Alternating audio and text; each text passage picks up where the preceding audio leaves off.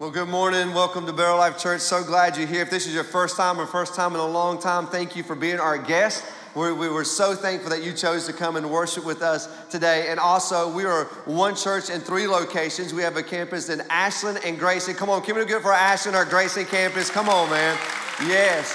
So excited what God's doing in this region, all the way from West Virginia, all the way over and all in between here. I'm telling you, it's just amazing to hear the lives changing stories that are happening. So it's such an honor and privilege to, to be part of this movement to see what God is up to. And today I'm really super excited as we could we continue in May as we had these kind of standalone messages of going back you know, back in the beginning from the vault, pulling things out. And, but today is very special because, you know, I believe that God allows people to cross our path for reasons. And a few years ago, this guy named Ray, Pastor Ray, and I, we connected and uh, we started talking. And man, just to see what God was doing in his life and how God has used him greatly, I thought, man, you need to come and speak to our staff. And so, right before COVID hit, he came and he spoke to our staff and leadership into our hearts and our lives. And we're so grateful for that. Well, the other day I was in Lexington and we were both shopping and, you know, because he's, he's, you know, GQ and all, look at our good stuff. I said, hey, man. He said, what are you doing? I said, man, I got to find an Easter outfit. You know, I got to find something. So we're at Express and we're looking around and we're talking. And he, I had my hat on. He didn't recognize. I said, what's up, man? And we connected. And immediately I thought, dude, you got to come preach, man. I want you to come and preach uh, to Barrel Life Church because this is a family that just loves to hear God's word and, and, and ready for God to speak and move. And so come on, at Ashland and Grayson and online and Morehead, would you please give it up for Pastor Ray Green? Come on.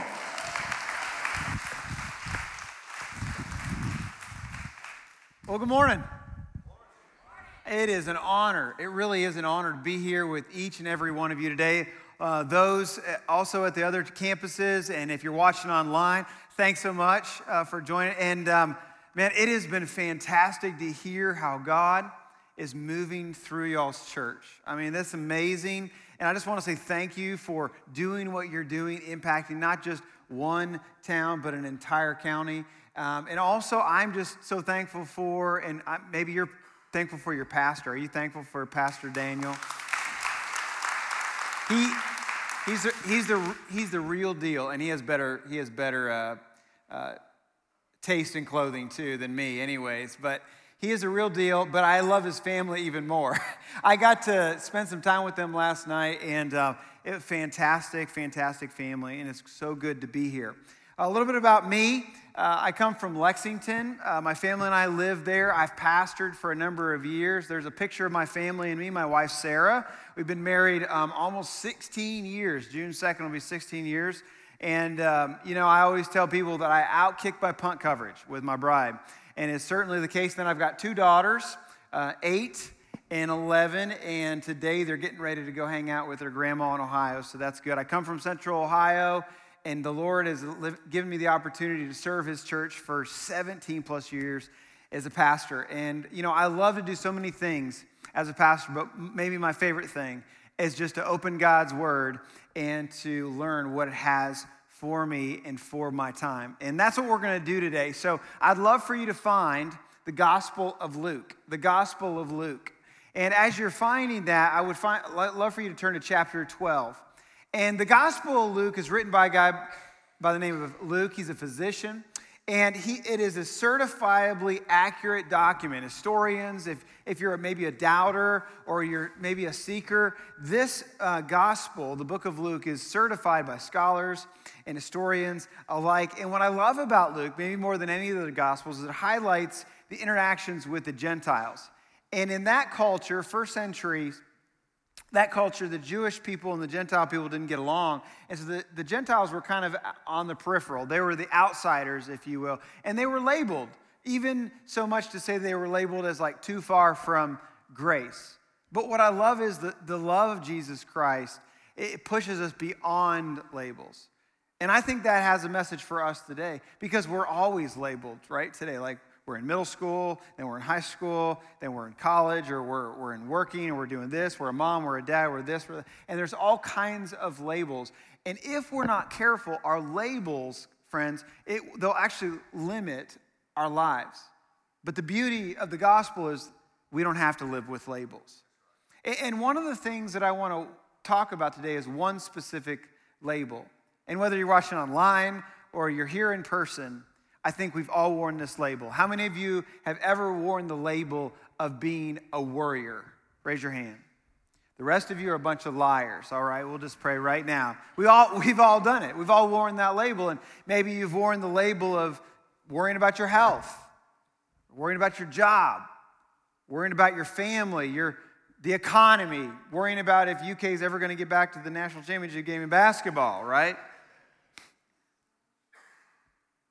We toss and we turn. Have you ever been laying down and you're worried about something and it just keeps going over and over and over and over and over again and you can't get it out of your mind, can't get it out of your heart, and it just sits there? I don't know about you, but this is where I have been in my life. And so that's why this is pa- such a critical passage and truth for me today. And uh, there was a, a, survey that was done not too long ago. There was a bunch of scientists who got together and they got all these participants to include this experiment. And what they did was, as they said, we want you to go to bed, and right before bed, we want you to write down everything that you worry about. So for, I think it was 20 days, they wrote down all these things that they were worried about. So they waited after that a, a, period of time, and I think it was another 20 days or 40 days after that. And after that period of time, the scientists came back to the whole group, they got them all together, and they said, Hey, did any of those things that you wrote down come true that you worried about? And 91.4% of all the things they wrote down never came true.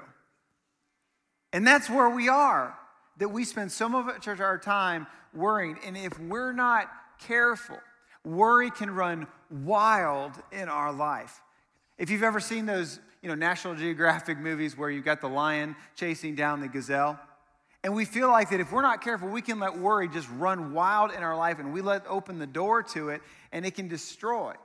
And it's not a coincidence that the, the actual the word worry actually comes from the Anglo-Saxon word to literally constrict, to actually choke out. And that's exactly what it has done in my life so very often. And so Jesus, he's going to speak into that here in chapter 12. And the context is, is that the first century followers of Jesus, they were worried. First of all, they were Jewish, which meant that they had these, these Romans bearing down on them, taxing them. They didn't know where their next meal would come from. Second of all, they were worried because they were followers of this Jesus Christ, and at the time, the, the, they were being persecuted more and more and more, and their enemies were being multiplied. They were encountering real persecution. And, number three, and this is the one that I think a lot of times where worry stems from, is the there are more unknowns than there were knowns. And so he's just gotten done telling the story of the rich fool, and Jesus, he begins to tell them and instruct them and speak into them about this thing called worry. I want you to look at it with me in verse 22. It says, And he said to his disciples, Therefore I tell you, do not be anxious about your life, what you will eat, or about your body, what you will put on. For life is more than food, and the body more than clothing. So they were worried, and Jesus says, Hey, don't do it. And for some of you, worry is like your spiritual gift. I mean, that's just what you do all the time. And telling you, hey, just don't worry, that's like telling somebody who can't sleep at night, like, just go to sleep, right? It's like you sit there at night and you're like, go to sleep, go to sleep, go to sleep, but you can't do it. But what I want you to notice here that Jesus, he isn't talking about showing concern. Jesus was a man that promoted concern. He said, Don't worry, and there's a difference. And here's what I want you to know the concern looks at possible difficulties, all right, and creates action. But worry looks at the improbable and creates inaction. I'm sure you've done that. I've done that. I've spent so much of my time worrying, and I've just kind of spun around in my own life instead of actually promoting and being concerned about something. Jesus, he's champion showing concern. He said in the Gospels, he said, No man builds a tower without first sitting down and calculating the cost. Jesus isn't saying, hey, you shouldn't have a smoke detector. Jesus isn't saying you shouldn't have life insurance. Jesus isn't saying that you shouldn't have a budget. If you're concerned about your finances, well, then go back to your budget, execute the budget. If you're concerned for your marriage, then seek out help. If you're concerned for this area of your life or that area of your life, and it's a true concern and you have val- valid reasons, well, then you know what? Seek it out and, and take a step forward in that as God instructs you. But worrying is a totally different matter. And Jesus, in his word, he's saying that. Because, see, worry what it means at the very core, like I talked about, it means to divide, it means to debilitate. And Jesus gave a good example of this in Matthew chapter 13. He was talking about the, the parable of the sower. And maybe you've heard about the parable of the sower. And you know, the sower is walking around, he's throwing out the seeds. And the seed is the word of God, the seed is the kingdom of God and the gospel, and it germinates in the hearts and lives of people, and, and, and, and they grow as believers and followers of Jesus. And he tells about how one seed in particular, it, it's like choked out by the worries of the world. And I don't know about you, but that's exactly what happens to me. That I'm like, okay, I'm following the Lord. I'm trying to be a good husband. I'm trying to be a good dad. I'm trying to be a good teammate where I work and where I serve. And all of a sudden, all these worries begin to choke out my life. And so Jesus said, I don't want you to do that. I don't want you to go where that is. And if you don't do that, he said, worry is going to run wild. So I want to ask you a question Why do we worry? Have you ever thought about that? Why we worry? There are several reasons why we worry. The first one is this is because of our resources. Our resources. Now you may be thinking, well, I don't have a lot of resources, or maybe you have a lot. I don't know. But we all have it and we worry because of it. The, the, the wealthiest man in the world, Solomon, in Ecclesiastes 5, he said it like this The sleep of a laborer is sweet, whether he eats little or much, but the abundance of a rich man permits him no sleep.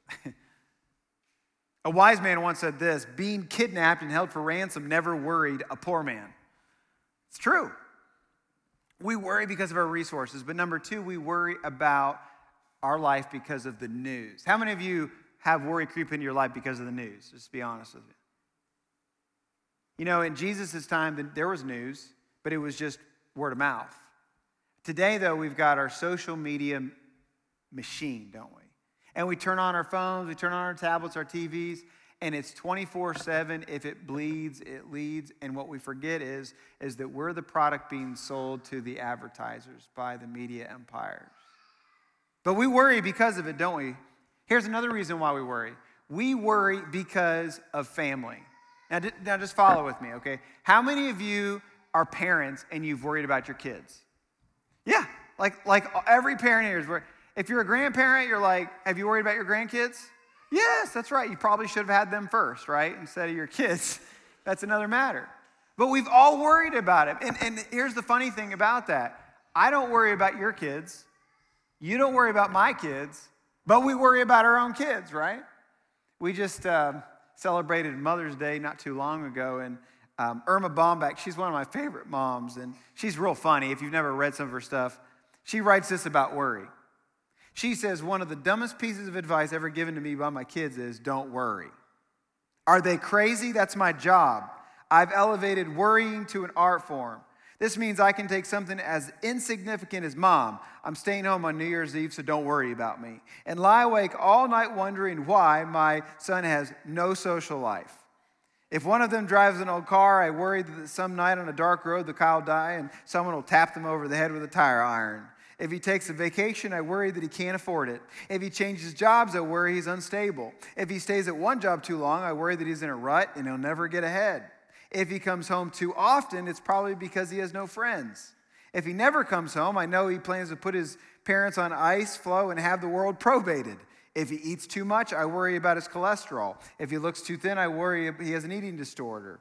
The other night, my husband said, and I love this, he said to her, Do you realize that all three of our kids are employed and their cars are running? What do you think the odds are of that happening? You have nothing to worry about. She said back, Fool, how long can that last?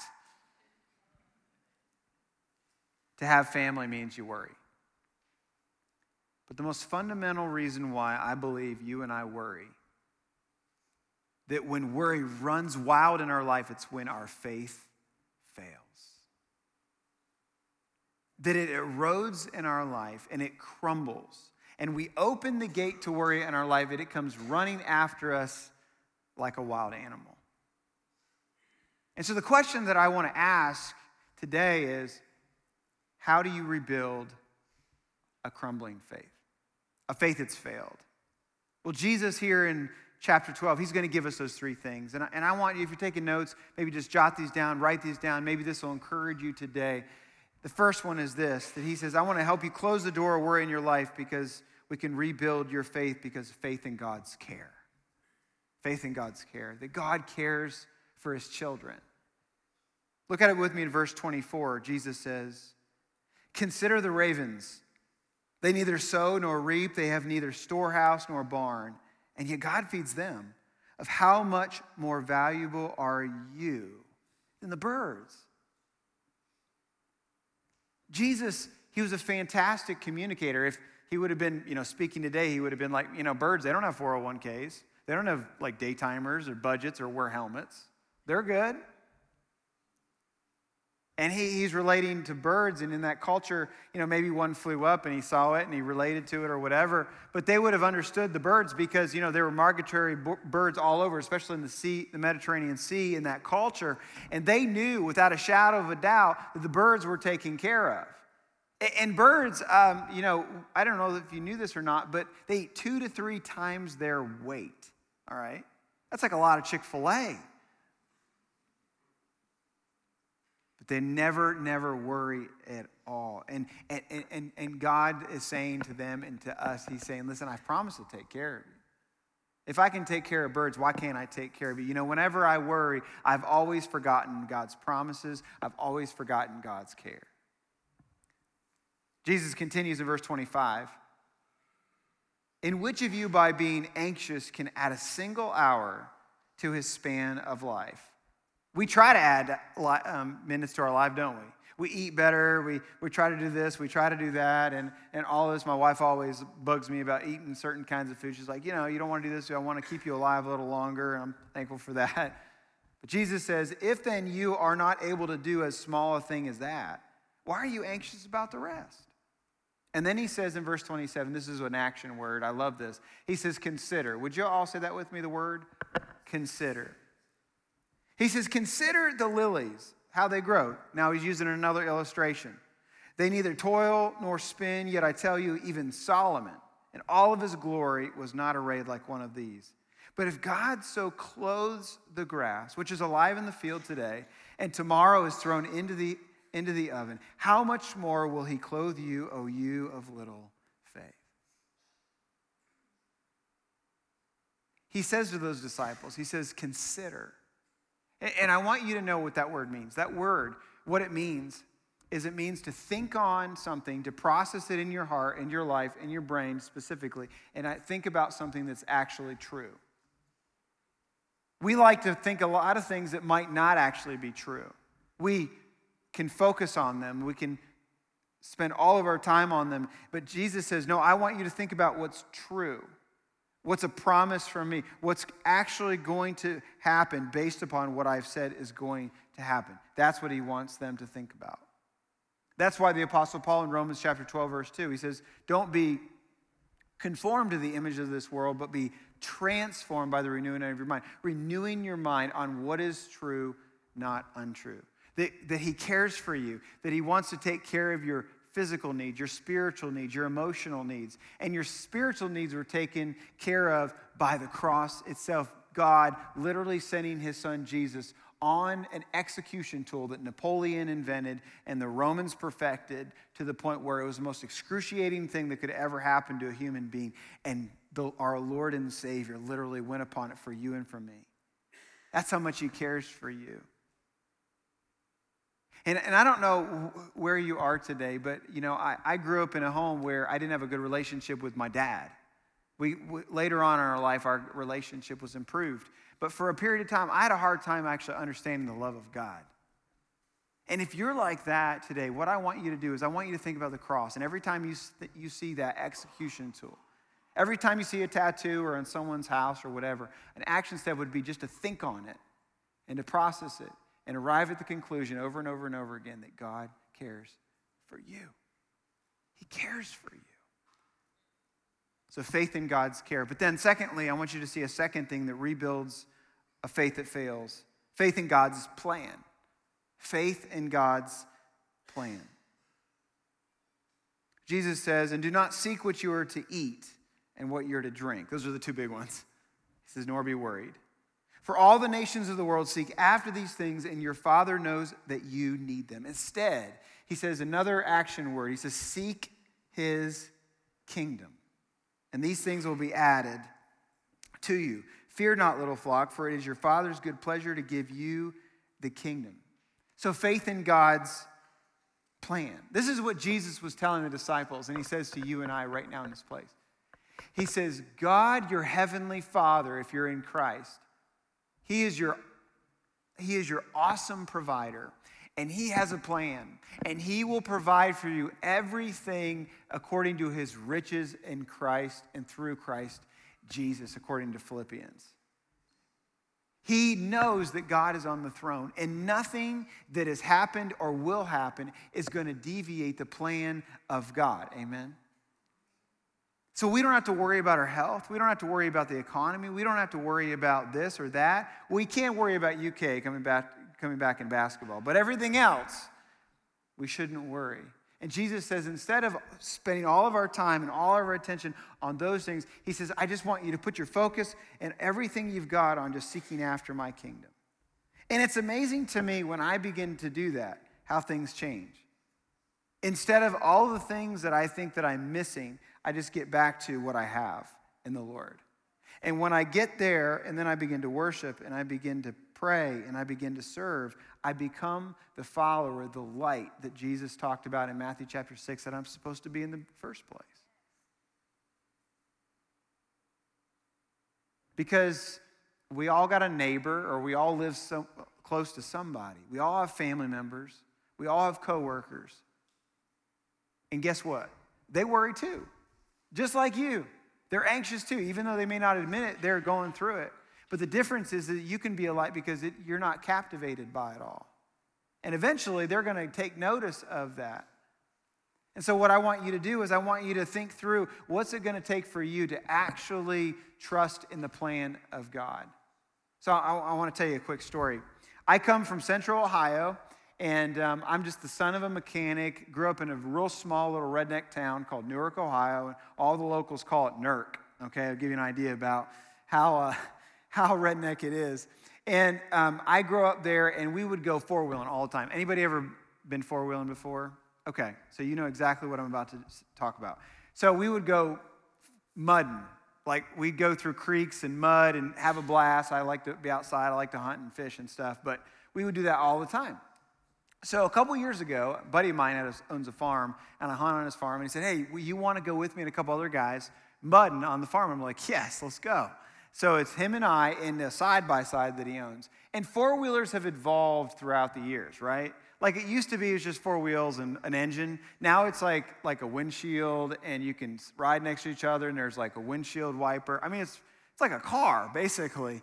And, and so we're in this thing that's really nice, and we're going up and down these, these ravines and valleys. And I don't know if you've ever been in one of these things. I'm in the passenger seat, kind of holding on, and he's driving. And the thing about my buddy is he has no fear like he's a complete daredevil. And, and I'm not as much, okay? And, and so he's like, all right, here we go. And we go sailing over this hill. I mean, like we get airborne, and he's going, woo! And I'm like, ah, you know. And we go sailing over, we hit the ground, and then we hit this creek at the bottom. And the nose of the of the side by side hits hits that creek and mud just splashes up on the windshield. And he's smiling and i'm like ah! You know as he keeps going.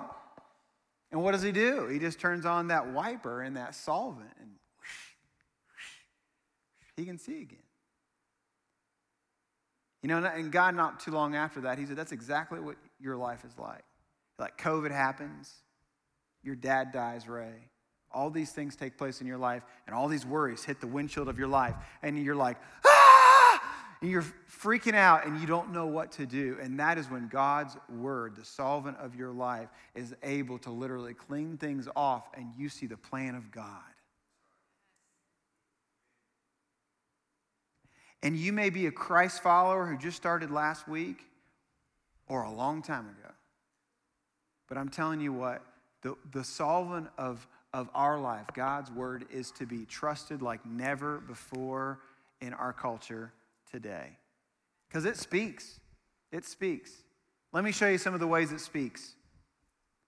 When I fail, when I'm not a good dad, when I'm not a good husband, when I'm not a good teammate, when pride gets the better of me, or whenever whatever happens, I go back to the solvent God's word of my life. And I look in Romans chapter 8 and it says, For I am persuaded that neither death nor life, nor angels, nor rulers, nor things present, nor things to come, nor powers, nor height, nor depth, nor any other created thing will be able to separate us from the love of God that is in Christ Jesus our Lord. That his grace is sufficient for me.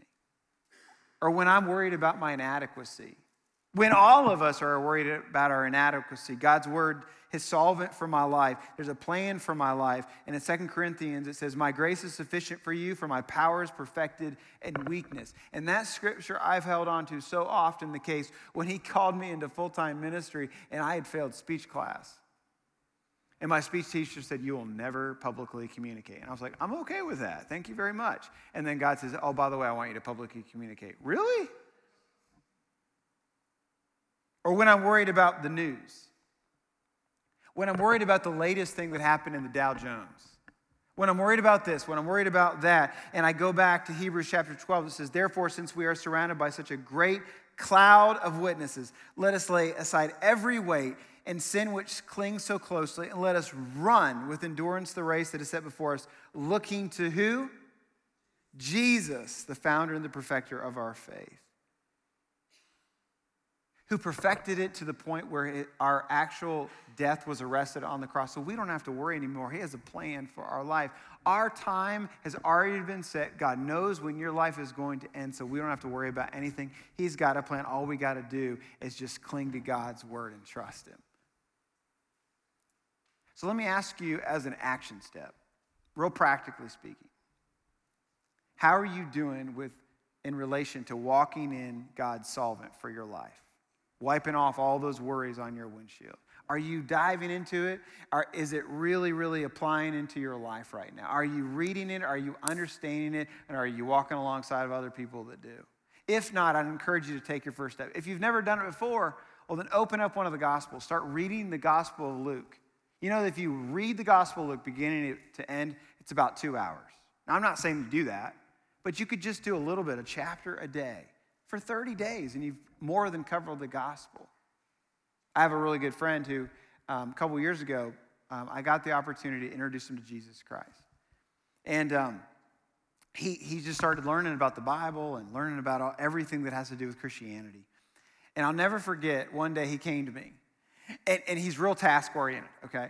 And he says, Hey, man, I'm so excited. I finally finished reading through the whole Bible. I said, Barry, that is awesome. Congratulations. Good job. But let me ask you a question, Barry. How many times has the Bible been through you? It's one thing to, it's one thing to read it, it's another thing when it actually goes through your life, through your mind, through the very intention of your life. So, faith in God's plan. Finally, the last way that we rebuild a faith that fails faith in God's goodness. And I love this. Jesus, he says it in verse 33. He says, Sell your possessions and give to the needy. Provide yourselves with money bags that do not grow old, with a treasure in heaven that does not fail, where no thief approaches and no moth destroys. For where your treasure is, there will your heart be also. Now, Jesus wasn't telling those disciples that day that stuff's bad. They had stuff. How many of you have stuff? We all have stuff, right? At all the campuses, online, all of us, we all got stuff. What Jesus is saying is don't let your stuff own you. He says, because when it does, your entire security is based on something that's going to fail. Instead, as he would tell the disciples how to pray, he would just pray that God would give you your bread for today, your sustenance, your daily bread in your day that you've been given. And, and I, I've experienced it over and over and over again the faithfulness of God. I've seen generosity spurred by the goodness of God. I, I've seen somebody step out in faith and trust the Lord and give back to Him and seek His kingdom and put their treasure in the Lord and His goodness overwhelm their life. Over and over and over again, I've also seen that a worried heart and a generous heart is very hard to coexist. You know, can I just press into your life for a moment? And I promise you, Pastor Daniel did not tell me to t- talk about this at all. But can I just press into your life for a moment? Are you white knuckling it on your resources, on your finances? And you're sitting there going, Oh, I knew it. Pastors are going to talk about money. Sweetheart, let's get the wallet and get out of here while we still have a chance. No, that's not my point here. But if you're anything like me and you have white knuckled your finances, perhaps maybe in this moment, God's goodness could overwhelm you to where you would say, Lord, I'm going to be faithful to give it back to you. I started a long time ago just giving a small little bit back as an exercise to rebuild my faith in God's goodness. And ever since that point, He's always, always been faithful. He's, I'm not saying God will make you rich, but what I am saying is He's going to be faithful to you. So maybe that's an action point today for you to say, you know what? I'm going to give back to God. Maybe it's just a small little bit. Maybe it's a dollar. Maybe it's 10. I don't know. Maybe it's 10,000. I have no idea. But the point is, is that God's goodness will overwhelm your life as you trust Him more and more and more. You know, I don't want us in our life, this one life to live, to spend it worrying it away. So when our faith begins to fail, I want you to just think about those three things. As Jesus would say, He cares for you, He has a plan for you, and He is good. I was uh, a couple years ago, I'm 42 years of age, and I had just gotten done speaking. I had a young boy approach me, and I love the just, just the you know, boldness of a, of a young person. And they walk up, and he's a, he's a young boy. And he goes, Hey, Pastor, how old are you? I said, I'm 40 years old. How old are you? And he says, Eight and two thirds. It's funny, right? Like when you're young, you, you, you, you measure how old you are by, you know, months. And I thought to myself, man, when was the last time that I thought about that? You know, like I'm like 38 and a half. I, I hadn't done that in a long time. Now, some of you, you, you, you don't do that, and you actually stop counting how old you are, right? Like you, your age stopped, and you just stopped counting. Like my girls know that my wife, my wife stopped counting at 39, and she's holding there, right there. And we just use the same Hallmark card over and over and over every year on her birthday, which saves us money. But I do know this that no matter how old we are and what life is bringing, we're all looking forward. There is a story that I want to close with. Real true story there was a, a young lady, and she entertained the thought in her heart that when she would get married and have kids, she'd finally have everything she wanted. She'd finally have what would make her f- fulfilled, and she'd stop worrying. So she gets married and has kids, and she's in the middle of like changing diapers and staying up all night and expending resources, and her husband and her are struggling through it. And she thinks to herself, "Man, this isn't what I thought. Nobody told me it would be this hard, right?" And she, so what does she do? She goes, "You know what? When the kids are out of the house." that's when it's going to be good and I'm not going to have to worry anymore and I'm going to be able to relax and enjoy life. So the kids get out of the house and they get into college. And she's like, this is awesome. And all of her, a sudden, her husband comes to her and says, Hey, honey, it's going to be more expensive than we thought going for the kids to go to college. We want to help them go to college. It's our responsibility. So, can you work not only inside the home, but outside of the home? So she goes to work. And so for years, she's like, all right, I'm going to work. And then as soon as the kids get out of college, that's when I'm going to enjoy life. That's when I'm not going to worry. That's when I'm going to be fulfilled. So she works. The kids all get through college. She goes to her boss. She gives her boss a resignation letter. And, and he says, she says, I'm resigning. And he says, oh, why would you do that? She says, do you mean? He said, if you just work 10 more years, you'll have a pension. And then, man, all this money you're leaving on the table, then you better do everything you've always wanted to do. So she goes, okay, 10 more years. She works 10 years, and every day at that office, she marks it off on the calendar, looking forward to the day she'll never worry, she'll be fulfilled, and all those things. Finally, 10 years comes, she resigns. Her and her husband sell her house. They move to Florida. They sit on the front porch of this house they built, and they leaf through the pages of their life the good old days. And isn't that our life? And so, my prayer, my hope for you, just like it is mine, that the words of Jesus, and the truth of his care, his goodness, and his plan would help us to live right now, the day that we have in 2022. Amen? Would you bow your head with me? And I'm just going to ask that you would, if you so choose and, and want, that you would make a simple declaration to God in this moment. And the declaration would be if you're so bold, that you would just repeat these words out loud. Sometimes it helps me to just say something out loud. And so, what I'm going to do is, I'm just going to lead you in a very simple prayer to God, a prayer of trust and rebuilding your faith. So if you'd like, no pressure, but if you'd like to just pray this out loud, just repeat this after me. Heavenly Father, in this moment now, would you rebuild my faith? Help me to know your care for me. Help me to know your plan for me. And help me to know the goodness that you show to me. Now, God, I can't do it on my own, but I pray through your power that I can walk in it today. And everyone together, in Jesus' name we pray. Amen.